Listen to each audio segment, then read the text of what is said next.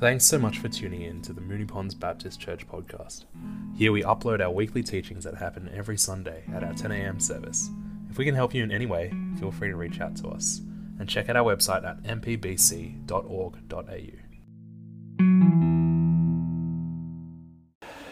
Okay, we'll uh, think about this whole matter of healing. I'm reminded of a story of a, uh, an Englishman who was over in Ireland just travelling on his own and his car broke down and he was standing beside the car, and a, along came an Irishman in a little donkey cart with a pig in the back that he was taking to market. He said, Can I help you, sir? Could I give you a lift to the next village? Well, the Englishman got on board and just clip clopping through the quiet green countryside. Then he noticed a huge shotgun at the Irishman's feet. He said, I say, old chap, what's the reason for all this artillery? Well, sir, he said, if I see a fox, I can kill it, and that would make life easier for my fellow farmers. If I see a rabbit, I can shoot it and take it home for dinner. That's okay. They're clip clopping a little further, coming up a hill, and there's a huge roar from the other side of the hill. And a car hurtles across on the wrong side of the road, knocks them flying, and just keeps going. Hi, George. Speaking of, no, anyway. well, the Irishman gets to his feet. He sees the donkey, two broken legs, it's gasping for breath. Pulls out his shotgun. He said, Oh, my darling, I'll have to put you out of your misery. Boom! Shoots the donkey. He looks at the pig, it's covered in blood, and he thinks, You're not getting get a very good price at the market. Boom! Shoots the pig. The Englishman is there lying in a ditch, covered in blood, his arms half hanging off. And the Irishman walks over with the shotgun cradled over his wrist. Said, and how would you be travelling, sir? And the Englishman said, I've never felt better in my life. and that's how it is sometimes when this whole issue of healing comes, because if we've had long term he- illness, it starts to shape how we feel, even shapes who we are sometimes like the man beside the pool of Bethesda. 38 years he'd been there, lying, waiting for the angel to disturb the water, waiting for somebody to help him in. And Jesus asked him a very interesting question. He said, Do you want to be healed? Now, how would you answer that? I mean, 38 years, that's, that's a generation or two. And that means that his story's over. He's going to have to find some way of getting a living. And unfortunately, people will sometimes get so attached to their illness that it shapes who they are. People who've been on a long course of um, anti well, different pills can outline all the details of what those pills can do. And speaking of pills and medicine, um, Sam is heading off to Sydney for uh, three months, isn't it? Now, the medical connection there, Sydney is a great place for medical advances because they not only have a blood bank, they also have a Liverpool. Yeah. Uh-huh. Uh, you're still awake, that's good. Okay, let's, uh, let's move into healing and uh, how we can pray for it. Now, doubts have switched sides. Because in Jesus' ministry, nobody doubted his capacity to heal. It was obvious. People walking around who'd never walked before, people seeing who'd never seen before, people could hear, lepers cleansed. No doubt about the healing, but could he really forgive sins? Now, the things have shifted because now we know he forgives. But the doubts come about whether he can really heal. Now, a few key scriptures are from Isaiah 53 1 to 6. Describes the suffering servant who was as a lamb before the shear is dumb. And yet, by his stripes, we're healed. Now, our traditional idea of that is that that relates to the sacrifice of Jesus on the cross. And it's true. We know His forgiveness and healing through our spirit as we are born again, as we come alive to Him. And yet, in Matthew chapter 8, verses 14 to 17, it describes Jesus healing everybody in the neighbourhood and even proving that uh, Peter was happily married because he healed Peter's mother in law. Now, if Peter wasn't happily married, he'd be quite happy for mother in law to stay sick, right? in fact, you know, behind every successful man, there's an astounded mother in law.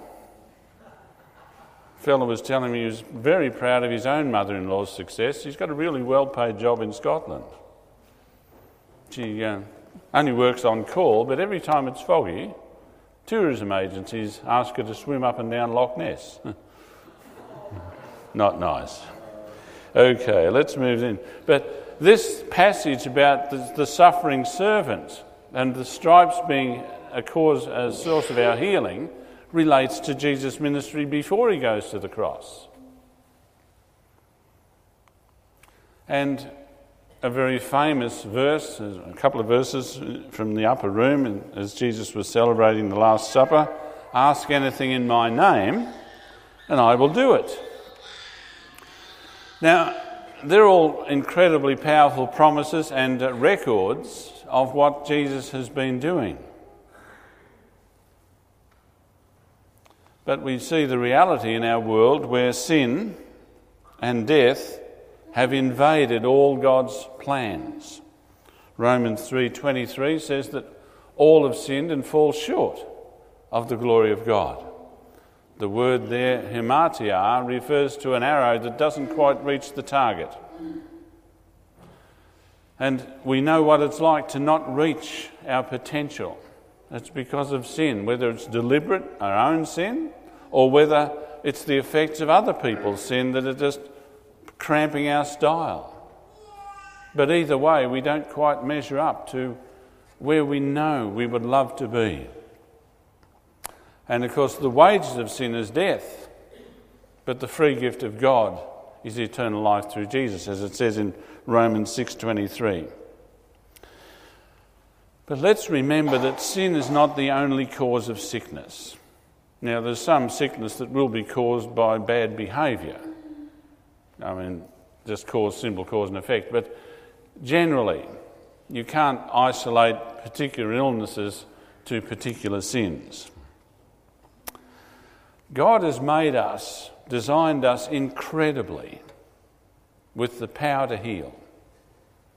And I nicked myself a week or so with a, a very sharp knife, and now there's just a very fine line. It, it healed up. A couple of weeks back, I got hit with a, a, a bout of shingles, which wasn't much fun. Um, wasn't much fun at all. It's shaken it off now, but things go wrong.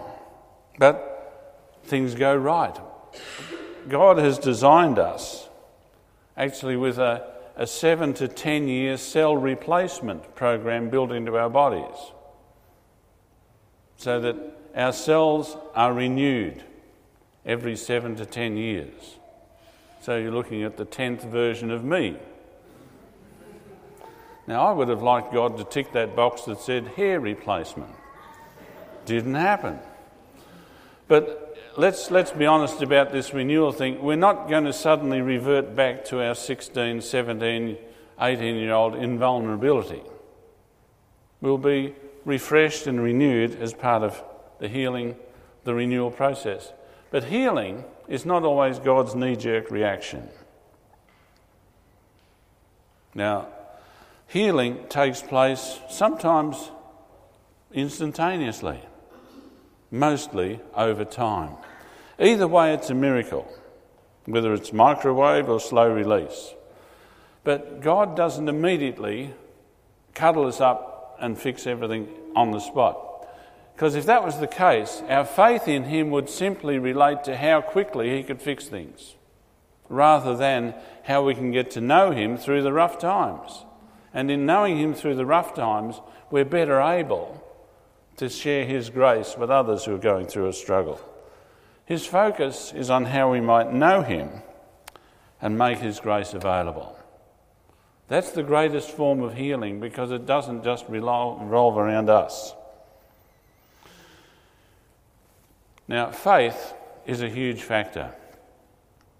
There's no question about that. Faith overcomes doubt and all its limits that it, apply, it uh, imposes on us.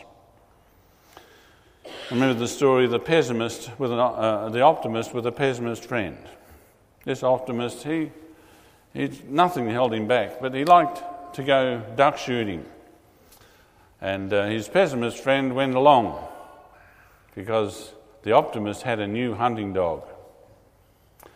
And they were out in the boat, and the ducks flew over, bang, dropped a duck. It's a very violent message this morning, I'm sorry about that. But, um, and he said, Go, Rover. And the rover ran across the top of the water, picked up the duck, ran back along the water, dropped it in the boat. The pessimist didn't say anything. A few more ducks flew over, bang, bang, dropped them. Each time Rover went out, crossed the water, picked up the ducks, brought them back. The optimist said, Have you noticed anything about my, this pessimist, this dog? The pessimist said, Yeah, it looks like he's scared of the water. now, a positive attitude is important, but it can be self centered. And gr- the grace of faith within us, working through us, has a sense of empathy for others, patience, that they mightn't be able to latch on to as quickly as we are at the moment. But we also need to remember how long it might have taken us to get to the point of our being positive and the doubts that we've worked through.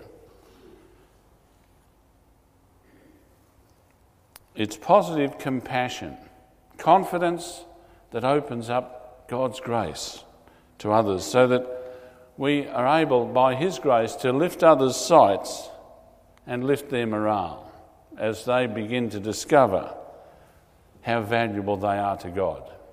Because if we just parade our positive faith, it's a turn off if people don't sense a handle on it for them.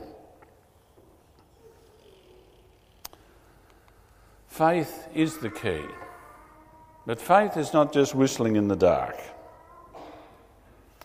We have faith in God's promises, and the Bible is full of promises that we can tap into as we just open up to Him. But there's a limit to that faith in God's promises. Not because the promises are limited, but because we're imperfect and we don't always see it the way He does. Can you imagine Dad breaking the news that a family holiday is postponed or maybe even not possible anymore. And the kids have been looking forward to it so much. But, Dad, you promised, you promised, you promised. Now, this is a brief summary of the conversation, but at what point in this conversation does this man stop being the kid's father?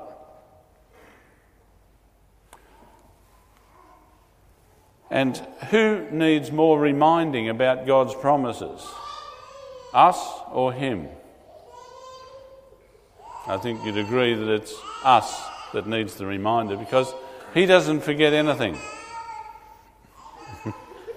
Having fun there, Mara? no, she's doing fine. I've got a microscope.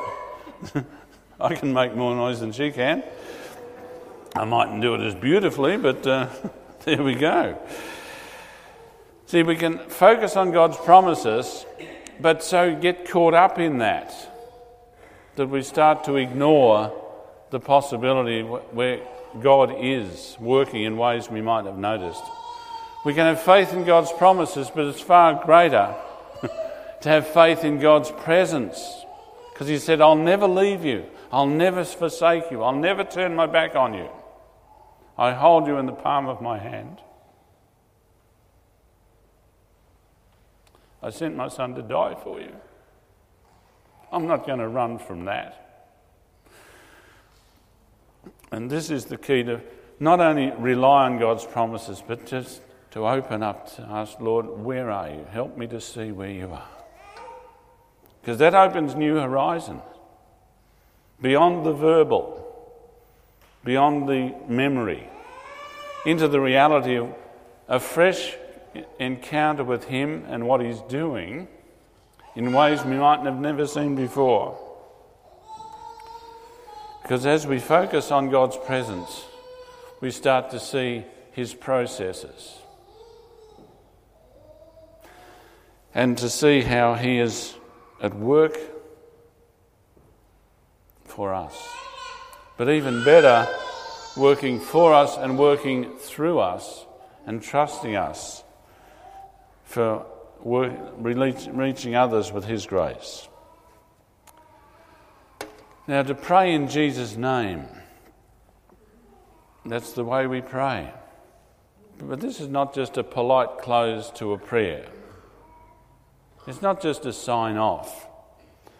Because in the scripture, a name summarized somebody's character. And there are some strange names in scripture.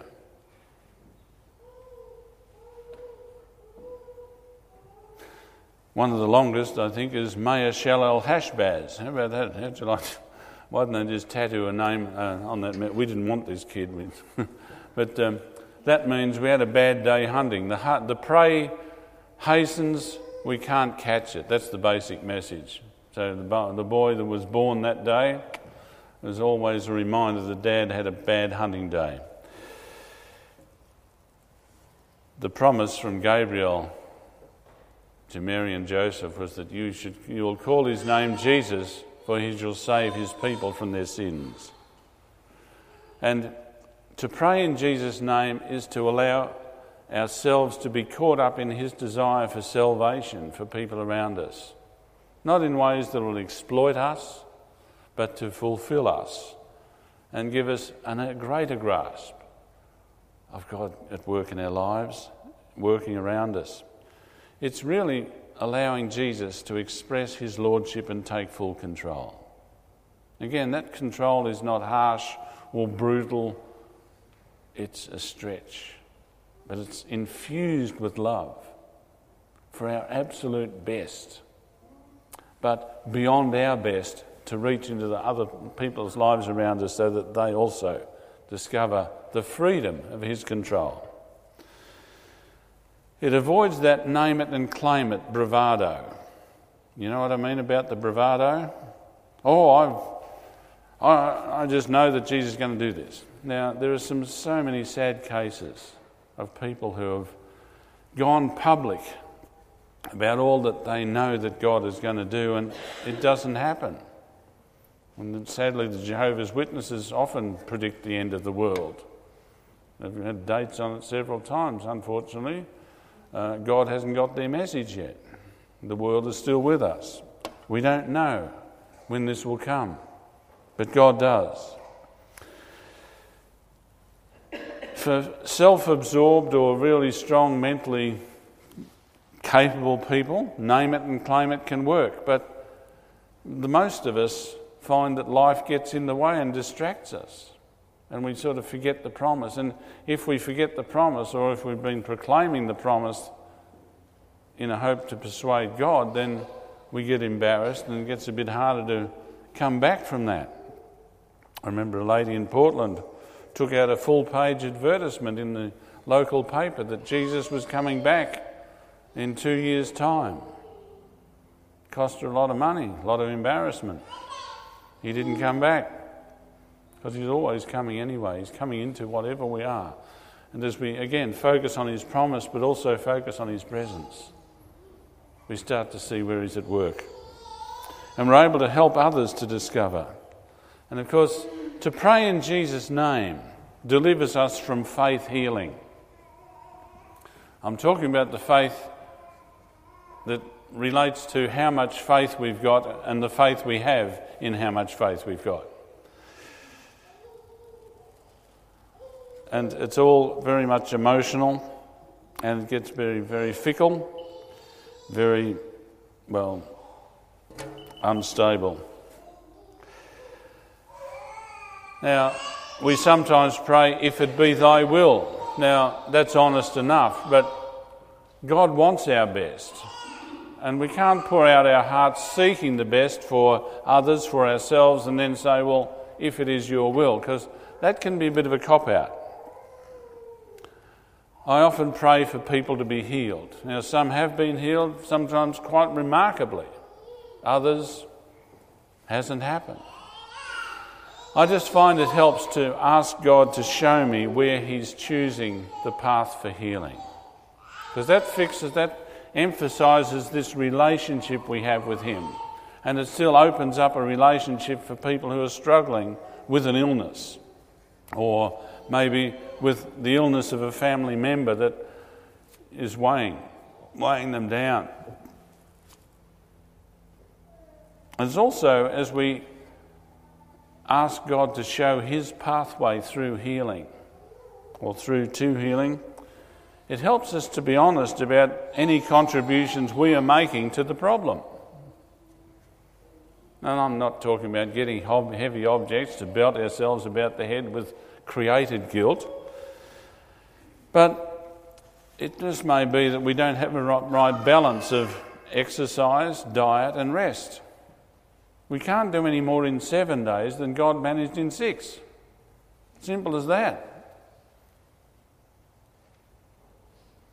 If we're eating the wrong sort of food, or if we're not getting enough exercise, our bodies will start to decay.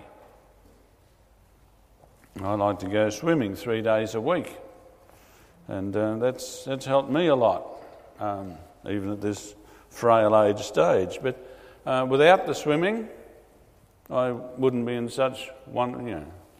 You see those muscular develop magazines, and you'll realise what I was like before I let myself go. But, you know,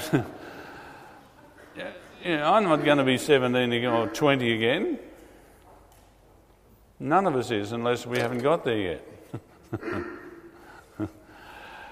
okay, there are things that can get in the way, addictive habits, whatever they might be smoking, drinking, alcohol, gambling, sex, bad temper, gossip, lack of forgiveness, negativity. All of those things can impede our experience of healing and our capacity to pray for others and see God doing something. Now, prayer involves different methods. There's a few cases in Scripture that I'd just like to point out. Uh, there's one case which we, we would never experience ourselves where the woman with the flow of blood for 12 years uh, unclean, ritually unclean, unable to worship, unable to go shopping. She mustered up enough courage to touch the hem of Jesus' garment. And that was enough. But interestingly enough, as we move into praying for healing for others, we will feel a drain of power. It will be a weakening experience as the grace of God flows through us to touch somebody. Now, it may not be, you know, we're not wearing holy robes or anything like that, but for Jesus, even that slightest touch on the hem of his garment, he knew that somebody had made contact. And our feeblest prayers, he will know. Why? Because he loves us. And he loves the people we care about limitlessly.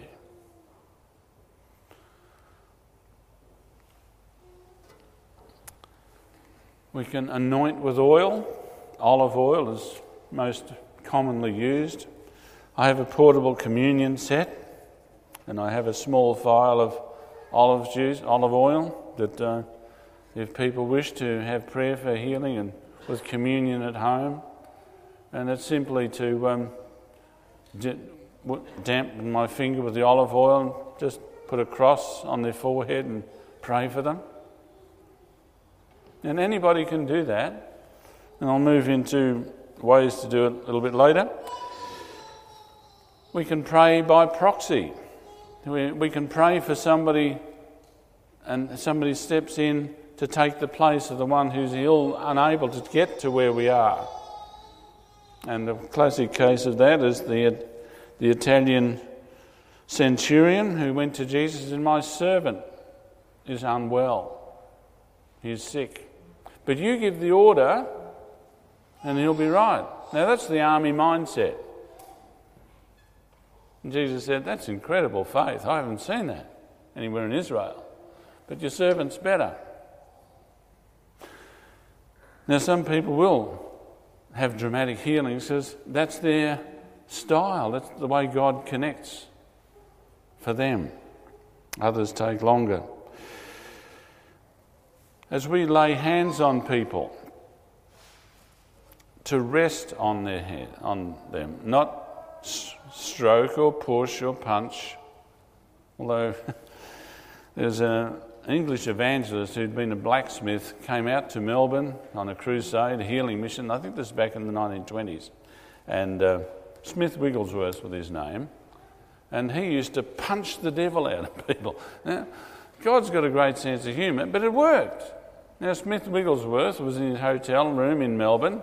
He felt his um, bed being pushed around. He switched on the light and he saw a demon at the end of his bed.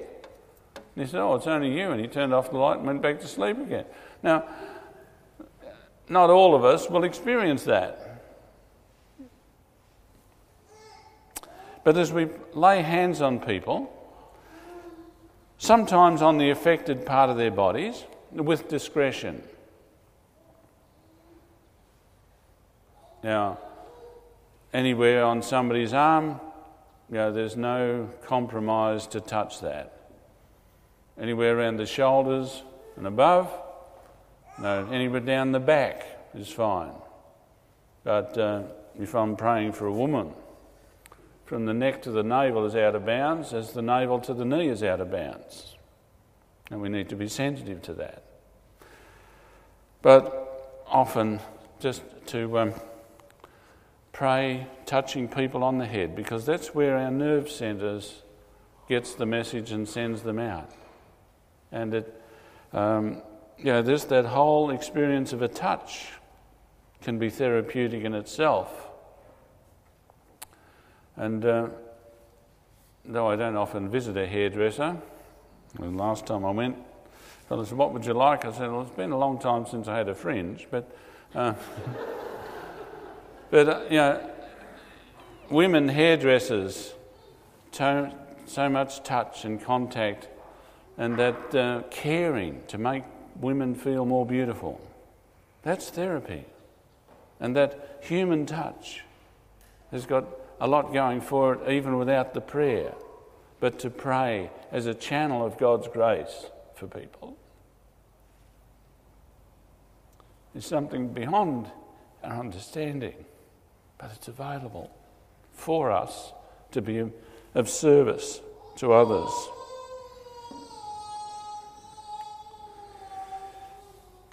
Another way, if people have got a particular painful past, is to help them to visualize Jesus' presence in their memories.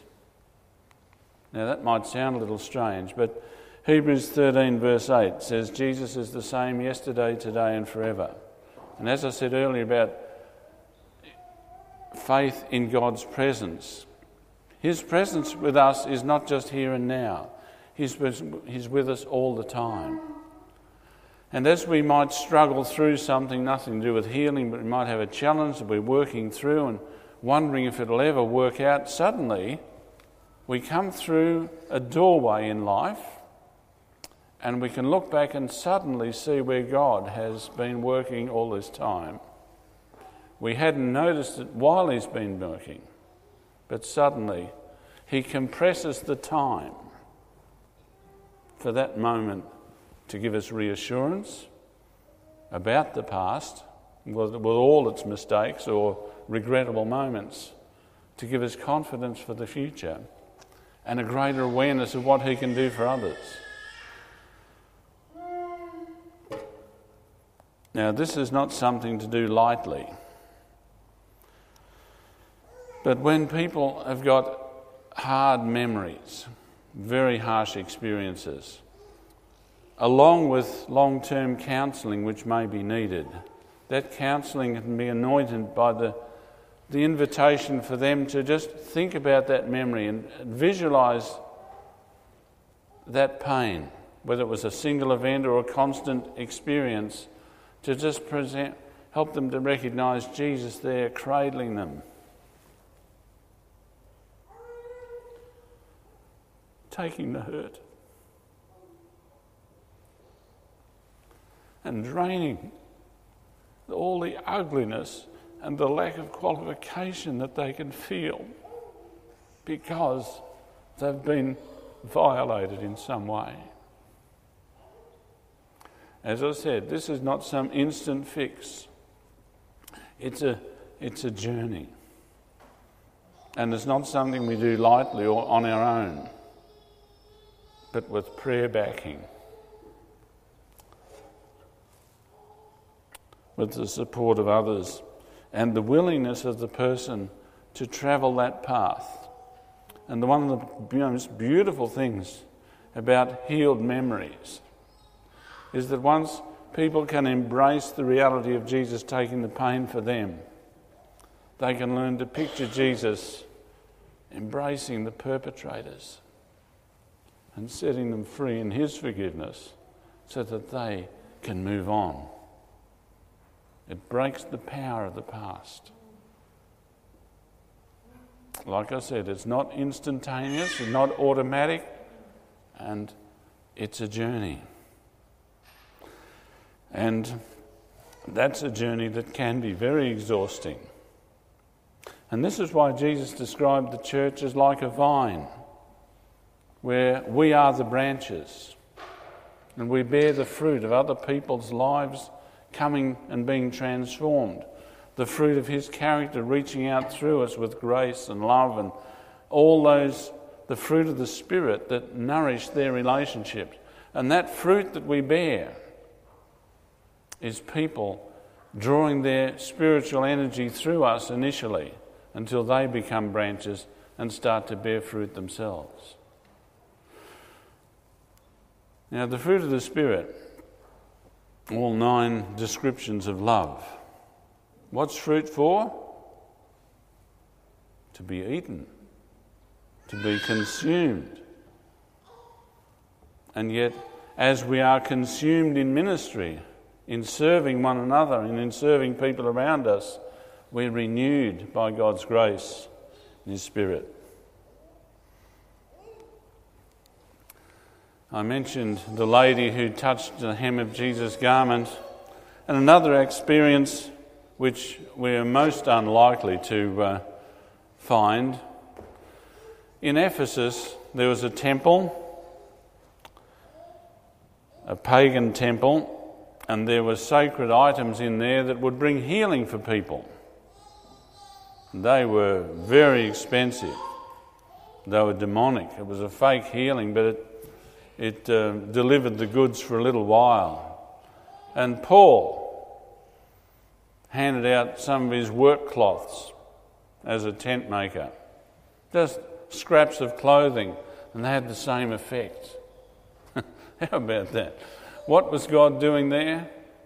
He was showing the Ephesians and anybody else within Paul's influence that even the most common things could be used by God without having all the ritual and pagan um, attachments and these would set people free forever. Another way is for prayer and fasting. Now, I'm not so good on fasting, although I'm limited to the A diet. I only eat food that starts with the letter A, like apples or anchovies or a piece of steak or a piece of cake or anything else. You know. Um, but sometimes God will call us to fast. And if He does, we don't have to look all mournful and hungry. We just have to rejoice that He's taking our desire for food and moving that into a desire to know Him better, or for others to know Him better, or for others to be healed. There was a man, a desperate man, came to Jesus and said, My son is afflicted with a demon that tosses him into the fire and gives all the experience or the symptoms of some sort of epilepsy. And Jesus heard the man say, Your disciples couldn't deliver him. And Jesus got the boy, brought to him, healed him. His disciples said, Well, how come we couldn't do that? And Jesus said, Well, this kind only comes out through prayer and fasting. Now, I did say that sin is not the only cause of illness, but sometimes there's demonic activity involved. That demonic activity is defeated, but it's also smarter and sharper and more brutal than anything we might ordinarily come across. And we can't be glib about that. I remember editing a book on deliverance ministry. Um, written by a, Belgian pastor who's had 30 years of local church deliverance ministry. And uh, again, just a little bit of a note for the name, name it and claim it people we sometimes hear. Uh, there's a lady being delivered of demons, and the demons came back. And this guy said, You said you'd leave. And the demons snarled, What makes you think we'd keep a promise? You know, you know, it might sound funny, but you know, we're, we're dealing with something which has no moral base if we move into areas of deliverance. No moral base whatsoever. But it's a defeated lack of moral base. And we need to know that. And we need to focus on Jesus, the healer, rather than get caught up in all the possible symptoms and causes. Well, how do we start? Well, first of all, commit to Jesus' Lordship, His love, His wisdom, because He's committed Himself to us. And we start prayerfully, and a word I've made up, pairfully. It was in um, Luke chapter 10 that Jesus sent out 70 of his disciples on an evangelistic mission authority to cast out demons, to bring teaching, and to do all sorts of stuff. But he sent them out in pairs for a very simple reason. It avoids the Lone Ranger approach, or in some cases, the Lone Stranger. And it also provides a mutual support and discernment.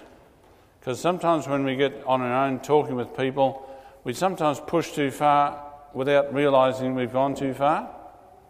To have somebody with us, not necessarily to gang up on the person we're praying for, but to offer that um, sounding board, a mutual sounding board, so that we can be working together as we grow in the confidence to develop this ministry. Next week, we'll look at issues that can deny or delay healing. And uh, it's not just lack of faith, there's about nine other different reasons why people won't get healed. So I hope this has been helpful for you so far. I'm not trying to oversell it, but it's a ministry we can develop with people, and God trusts us to either embark on it ourselves or support those who sense a calling to move in that direction. Let's pause to pray. Thank you, Lord, for the way that you trust us with your grace and love to make a difference to our world as a group or individually. And Lord, we thank you that you are the great physician. We thank you that you are the loving physician, the one who sets us free, and the one who keeps us focused on your love for us and on what your love can do through us into our world, into our circles of influence. And we thank you for your own name's sake. Amen.